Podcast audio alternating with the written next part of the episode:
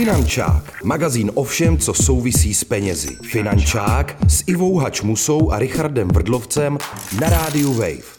Začíná magazín Finančák. Ze studia Rádia Wave vás opět zdraví Richard Vrdlovec. A Iva Hačmusa. Máme tu hosta, kterým je investiční poradce a zakladatel společnosti InInvest Lukáš Paldus. Lukáši, vítejte ve Finančáku. Dobrý den, děkuji za pozvání. Dobrý den. Pojďme si nejdřív poslechnout anketu. Ptala jsem se lidí, kam investují, jestli vůbec investují a podle čeho se případně rozhodují.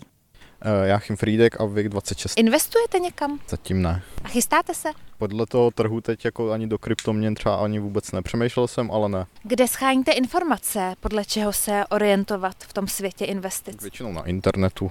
Občas i do banky, ale spíš na internetu. Daniela 25. Vy, Danielo, investujete? Ne. Chystáte se? Ne. Proč ne?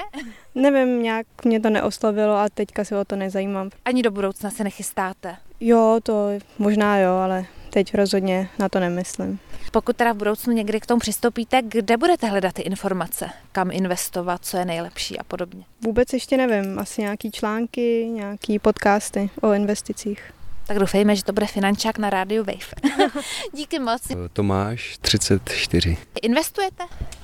Do čeho, myslíte? No, do čehokoliv, jestli do nějakých fondů. Do fondů ne, spíš do nějakých služeb, jakoby Aha. reality a tak. A kdo vám radí s investicema? Nikdo.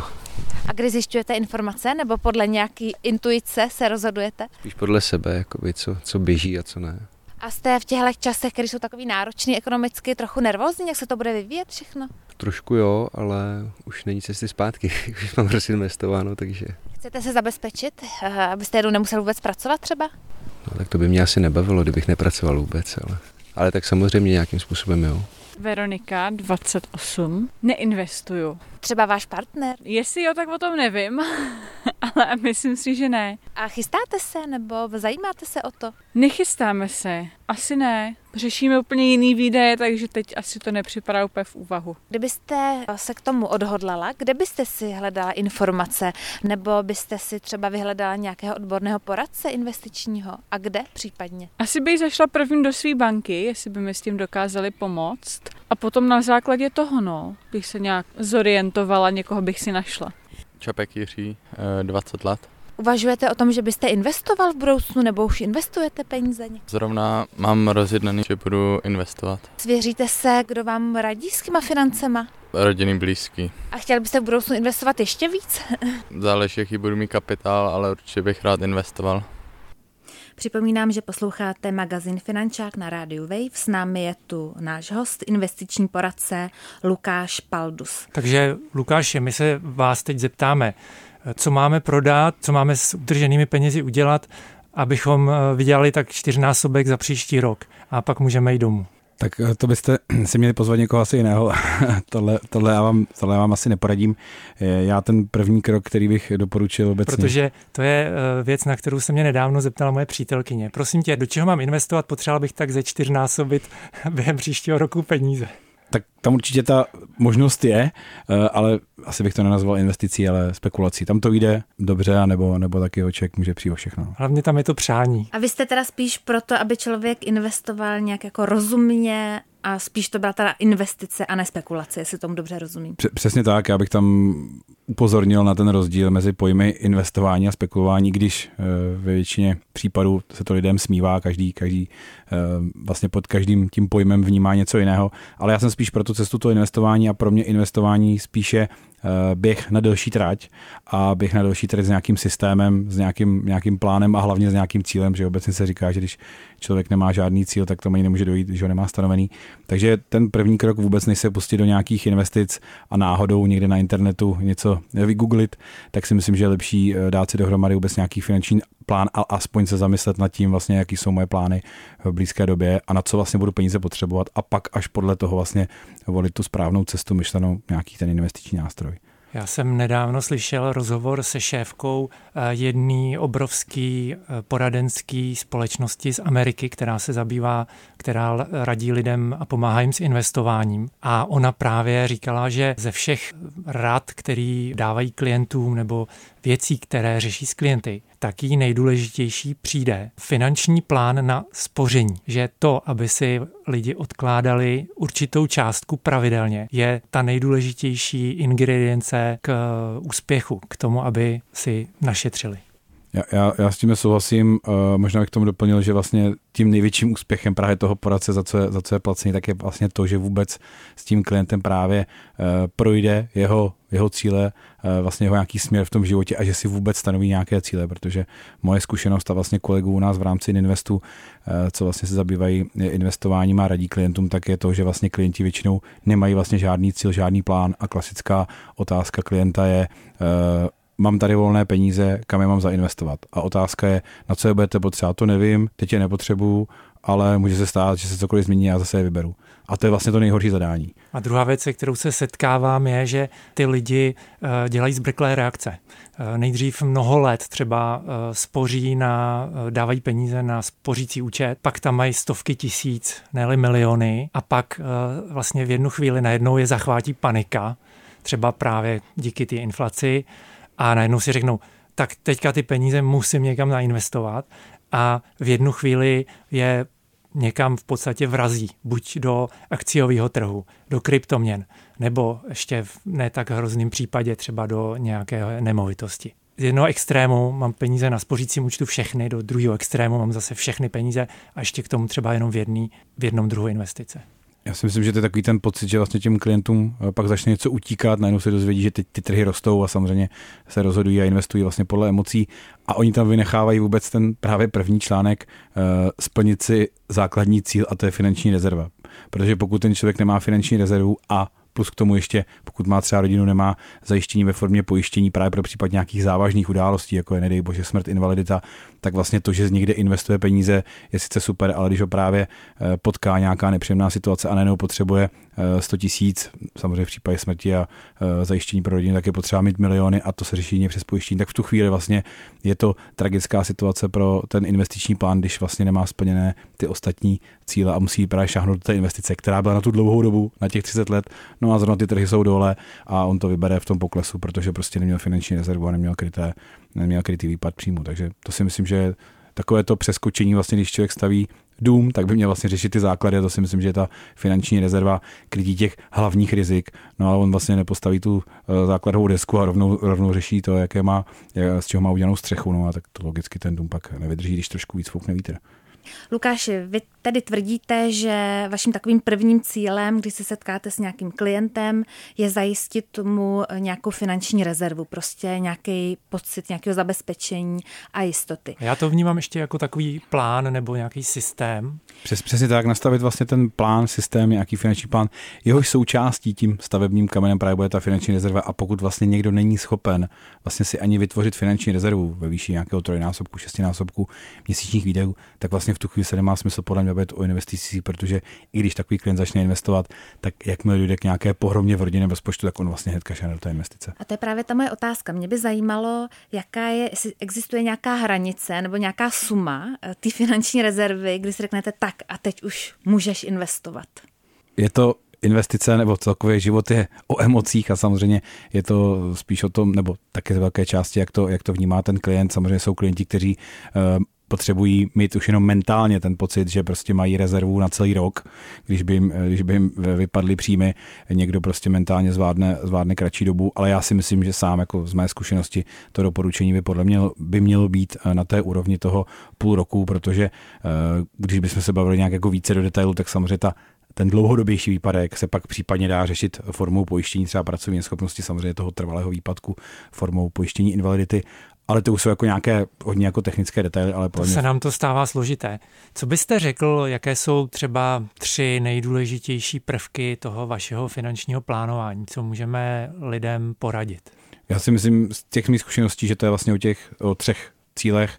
Jeden ten cíl je finanční rezerva, to si prostě klient vyřeší sám, to, to, od toho není finanční poradce, aby vymýšlel, kam dá eh, klient peníze jako finanční rezervu, tam je řešení eh, nějaký spořící účet, kde je to vlastně kdykoliv k dispozici. No a pak ten další cíl je standardně bydlení, řešit nějak svém bydlení u mladší generace. No a pak to třetí, takový, vždycky říkám, takový ten hlavní cíl, to nejsložitější a na které, na co je potřeba myslet vlastně dlouhodobě, tak je eh, finanční nezávislost. To je hezký cíl, to Tak se mi to, líbí. To nám spadnul mikrofon a nevíme, na co se zeptat dál. Ne, já bych se chtěla vrátit, vy jste tady zmínil ty emoce. Zajímalo by mě, když, dejme tomu, je před vámi mm, nějaký člověk, kterého jste předtím neviděl, jak třeba vypadá vaše první schůzka? Já si to trochu eh, představuju, že vy se s tím člověkem bavíte nejenom o jeho financích, ale o nějakých jeho představách, přáních, potřebách, požadavcích, že je to svým způsobem i práce, nechci říct jako přímo psychologa, ale že určitě se do něj nějak musíte vcítit. Určitě řík, říkáte to správně ve výsledku, to, ta, ta psychologie tam figuruje z určité části a ne malé, takže ve výsledku vlastně finanční nebo když se bavíme o investicích, investiční poradce, který sestavuje investiční plán, tak vlastně z nějaké části musí být i psycholog, mentor, coach, protože on vlastně musí v tom dlouhodobém horizontu té spolupráce s tím klientem být schopen eh, řídit jeho emoce a vlastně být si vědom toho, že ten klient emoce má a pokud se bude snažit jako dát emoce stranou, to prostě nejde. A to vlastně i ve výsledku z mnoha studií, které byly provedené ve Spojených státech, tak vyplývá, že právě ta největší přidaná hodnota toho investičního poradce za své výsledku není tak až v tom, jestli mu vybere super nějaký levný fond a tak dále, ale ve výsledku to zásadní je, že udrží toho klienta, toho investora v té investici, protože oni jako dlouhodobě, samozřejmě se budeme o dlouhodobém horizontu. Protože z toho má provize. Uh, to určitě do, do, dobré doplnění. Uh, právě záleží, jestli z toho má provize anebo jestli to je formou placeného poradenství. Jo? Protože právě, že u těch provizí já třeba vnímám, jako, že my jako Ininvest se zaměřujeme hlavně právě na tu, na eh, tu cestu toho placeného poradenství, kde vlastně transparentně ten poradce je placený od toho, eh, od toho klienta. A tam právě zjišťujeme, že v tom provizním poradenství je ten problém v tom, že ten poradce dostává hlavně tu získatelskou provizi. To znamená, kliente, pošlete tam prostě objem peněz, já z toho dostanu vstupní poplatek, třeba do 5%, no ale pak do budoucna vlastně ten poradce v tom provizním režimu nemá moc motivaci se o toho klienta starat. Protože on to hlavní dostal na začátku a za tu průběžnou péči ten, klient, ten poradce dostává třeba 0,1%, 0,2% z objemu, což když vezmete uh, třeba z milionu korun, tak to je částka jako směšná 2000-3000 korun ročně. A jakou má motivaci ten poradce se o toho klienta starat? No problém ještě u hodně fondů je v tom, že uh, ani ten poradce v tomhle případě, ani ty fondy vlastně nemají ty velké fondy nemají provizi za úspěch. To znamená, oni mají provizi z objemu a ať jsou ve zisku nebo to dělají špatně a jsou ve ztrátě, tak pořád inkasují od klientů provize.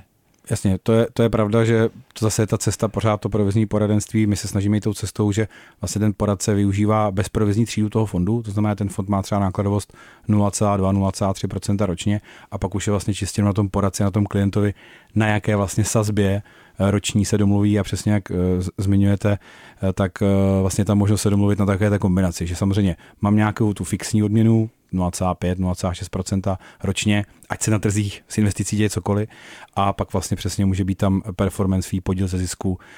Ale zase já bych v tomhle tom byl obezřetný, protože ten poradce ve výsledku má s tím klientem nejvíc práce, když ty trhy padají, ne když rostou. Jo. Takže ono tam podle mě může být nebezpečné to, když by to bylo postavené jenom čistě na tom, na tom podílu ze zisku, že když ty trhy budou dva, tři roky, eh, dva, tři roky půjdou tak nějak stranou, že jo, tak vlastně eh, ten poradce jako neovlivní to, jestli americké akcie padají nebo ne. Takže je potřeba v tomhle mít trošku obezřetnost.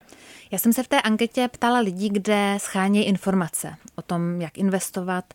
Někteří odpovídali, že jim radí rodinní příslušníci, někdo, že si schání informace na internetu, dokonce jeden tam ten pán odpověděl, nebo mladý muž, že tak nějak podle sebe a myslím, že jedna slečna řekla, že by se šla poradit do banky. A to je právě ta otázka, když půjdu do banky, tak nebude mi ta banka nabízet jenom ty své produkty? Pochopitelně. Nejenom, ale hlavně. Já, já, já, to, já to vidím podobně. Myslím si, že ta cesta té banky, nechci to úplně hodnotit na nějaké, na nějaké stupnici, jestli to je dobré nebo špatné, ale přesně tak z toho principu už si myslím, že ten bankéř vlastně, co v té bance pracuje, tak ta jeho motivace je prostě plnění nějakého určitého plánu a myslím si, že ta pravděpodobnost jako té dlouhodobé spolupráce s bankéřem je prostě nízká, protože tam ten, tu, tu, ta motivace toho bankéře je prostě postavená na nějakých číslech kvartálních a tak dále, takže tam bych asi tuhle tu cestu úplně nevolil. Doufejme teda, že nenašteme bankéře, ale v každém případě radil byste i ten internet? Není to taky svým způsobem nebezpečný, že na internetu je kde co a člověk se asi špatně orientuje, co je opravdu odborné, podložené fakty a co je jenom taky právě třeba forma reklamy. Nějaký. A když ještě rozšířím tu otázku, vlastně eh, měl by člověk vůbec se snažit eh, nějak sofistikovaně investovat, anebo existuje cesta, že spoří prostě do fondu, který kopíruje index, jsou s tím spojené nízké náklady a neplatí provize a nemusí vlastně volit, bere to riziko rozhodování na sebe. Určitě to, těch cest je více, ale je tam možnost jít na internet, ale samozřejmě tam těch úskalí je hodně podle toho, co ten eh, klient si vybere, jakou cestu zvolí, ale eh, lze jít tou cestou úplně čistě na vlastní pěst. Eh, to znamená nakoupit přesně nějaký ETF který kopíruje americký akciový trh Eh, a být na to sám. A tam je to pak levné, tam to toho klienta bude stát 0,2-0,3% ročně.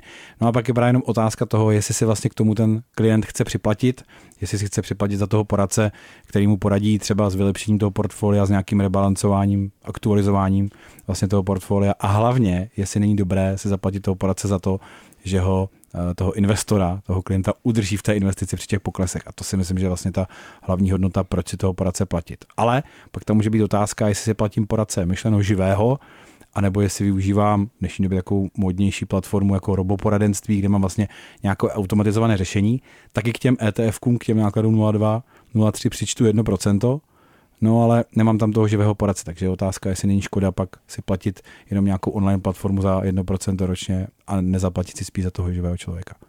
Kromě toho, že budete klienty udržovat eh, v investici v případě padajících trhů, tak co byste jim třeba doporučil v dnešní situaci? Kam byste je nasměroval? Jak byste tvořili jejich portfolio?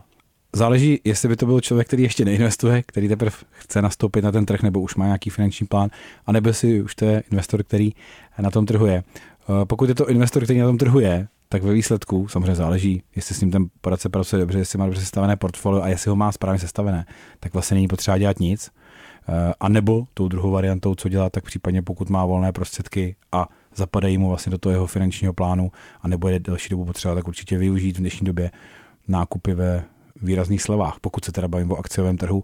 A i dluhopisový trh, třeba ten český v dnešní době je zajímavý, protože uh, už to vyklesalo, jsou zajímavé výnosy do splatnosti. Takže v tuhle chvíli já říkám to, že pro nového investora, který chce teďka investovat, tak je vlastně jako super doba, protože prostě jsou české státní dluhopisy levné a světové akcie taky. Takže aspoň v něčem je dnešní doba super. Uh, určitě samozřejmě zase se tak musí člověk brát jako v kontextu toho, že jsou určitě nepříjemné situace pro spousty lidí, ale pokud se bavíme o investicích, tak z tohohle pohledu vlastně ta doba pro ty nové peníze je, je za mě skvělá. A relativně nelze udělat úplně chybu, pokud samozřejmě budeme investovat do vyspělých trhů. Mně se líbí přísloví, že sleva se může stát ještě větší slevou, takže otázka je, jestli nejsme teprve na začátku slevové sezóny. Jak byste to viděl? Vy byste doporučil investovat jak do akcí, tak do dluhopisů, nebo byste tvořil nějaké složitější portfolio? Já i v rámci Ininvestu, v rámci firmy, to, co ostatní poradci eh, vnímají, tak eh, tu hodnotu naší, jak tomu přistupujeme, tak se snažíme spíš ty věci brát jednoduše a hlavně nesnažit se eh, vymýšlet kolo, když už ho dávno vymysleli. To znamená, my bereme spíš tu inspiraci vlastně na západ od nás v tom, jak se stavat portfolia a zase to tak nějak nezesložitovat a nejsme ti, kteří by tvrdili, my jsme tady chytřejší než ve Spojených státech nebo v západní Evropě. Takže spíš jdeme tou cestou prostě podle investičního horizontu, jaký má klient investiční horizont a to, jaký má rizikový profil, to znamená, jak je moc schopný unést určitý pokles, tak vlastně podle toho volíme nějaký poměr mezi vlastně ty akcie a dluhopisy, protože akcie nám kolísají méně, dluhopisy eh, teda obráceně akcie kolísají více, dluhopisy méně, takže prostě ten investor, který má kratší horizont a má trošku větší problémy s kolísáním, tak prostě je dobré, aby těch dluhopisů tam měl více. Já jsem před eh, zhruba dvěma lety vedl rozhovor s eh, manažerem a investičním ředitelem jedné velké roboplatformy, která eh, vlastně volí tenhle způsob podle rizikového naladění a podle, podle, rizikové, podle rizikové averze klienta, podle dotazníků vlastně volí poměr mezi akciemi a dluhopisy. A já jsem mu říkal, tenhle systém fungoval sice posledních 20 až 30 let, ale ta situace na trhu se změnila a vy vlastně v, pří, v příštích letech těm klientům v podstatě zaručujete, že pokud budou klesat trhy, tak budou mít ztrátu. A říkal jsem mu, ten to portfolio musí být daleko víc eh, diverzifikované. Dneska už ty dluhopisy eh, neplnily tu roli, že by vykrývaly ztráty z akcí. A to je právě vlastně důvod těch eh, ztrát těch velkých fondů. Určitě, to bylo to období teďka, kdy byly vlastně nízké úrokové sazby a samozřejmě, když teďka úrokové sazby začaly růst, tak uh, tam je bohužel ten vztah opačný, že když rostou sazby, tak klesá cena dluhopisu. Tak to klesání jsme si zažili a samozřejmě v tom vyspělém světě ještě možná nějaké bude, hlavně v Evropě, ale na českém státním, nebo na českém dluhopisovém trhu už to velké vyklesání za sebou, za sebou relativně máme a teďka se dostáváme na výnos do splatnosti na českých státních dluhopisech na úrovni 8%, což už si myslím, že není, není špatné. No a pak až časem začnou klesat sazby, tak zase to bude pozitivní v tom, že poroste cena těch fondů. Richarde, ty si použil takové slůvko diverzifikovat, tak na to jsem se vlastně chtěla zeptat, protože v souvislosti s investicemi ho slýcháváme poměrně často. Proč, co to vlastně znamená a proč je důležité diverzifikovat? Já, slovo diverzifikovat je typicky české. Eh, můžeme říct jednoduše nebo jinak řečeno, eh, vlastně rozkládat to riziko. Já v tomhle tom případě dávám takové srovnání s eh, tím, jak se dřív říkalo, babičky, že jo, nedávat uh, všechny vajíčka do jedné ošatky, když se jedna převrhne, tak prostě logicky se rozbijou všechny vajíčka, ještě to jen jak to bude, tak uh, ta pravděpodobnost, že se rozbijou všechny je menší a je to tak stejné i v těch investicích. Prostě základní princip je neinvestovat jenom do jednoho regionu, nekupovat si akcie prostě firm jenom uh, třeba v Rusku, že? Uh, nebo prostě v nějakém hlavně rozvojovém trhu, tam je prostě riziko. Víme z historie, že třeba v Číně se stalo to, že na tři měsíce zmizel z planety Země zakladatel jejich největší, jejich největší, fir, největší čínské firmy, jenom protože nesouhlasil nebo neříkal věci, co říkal ten režim.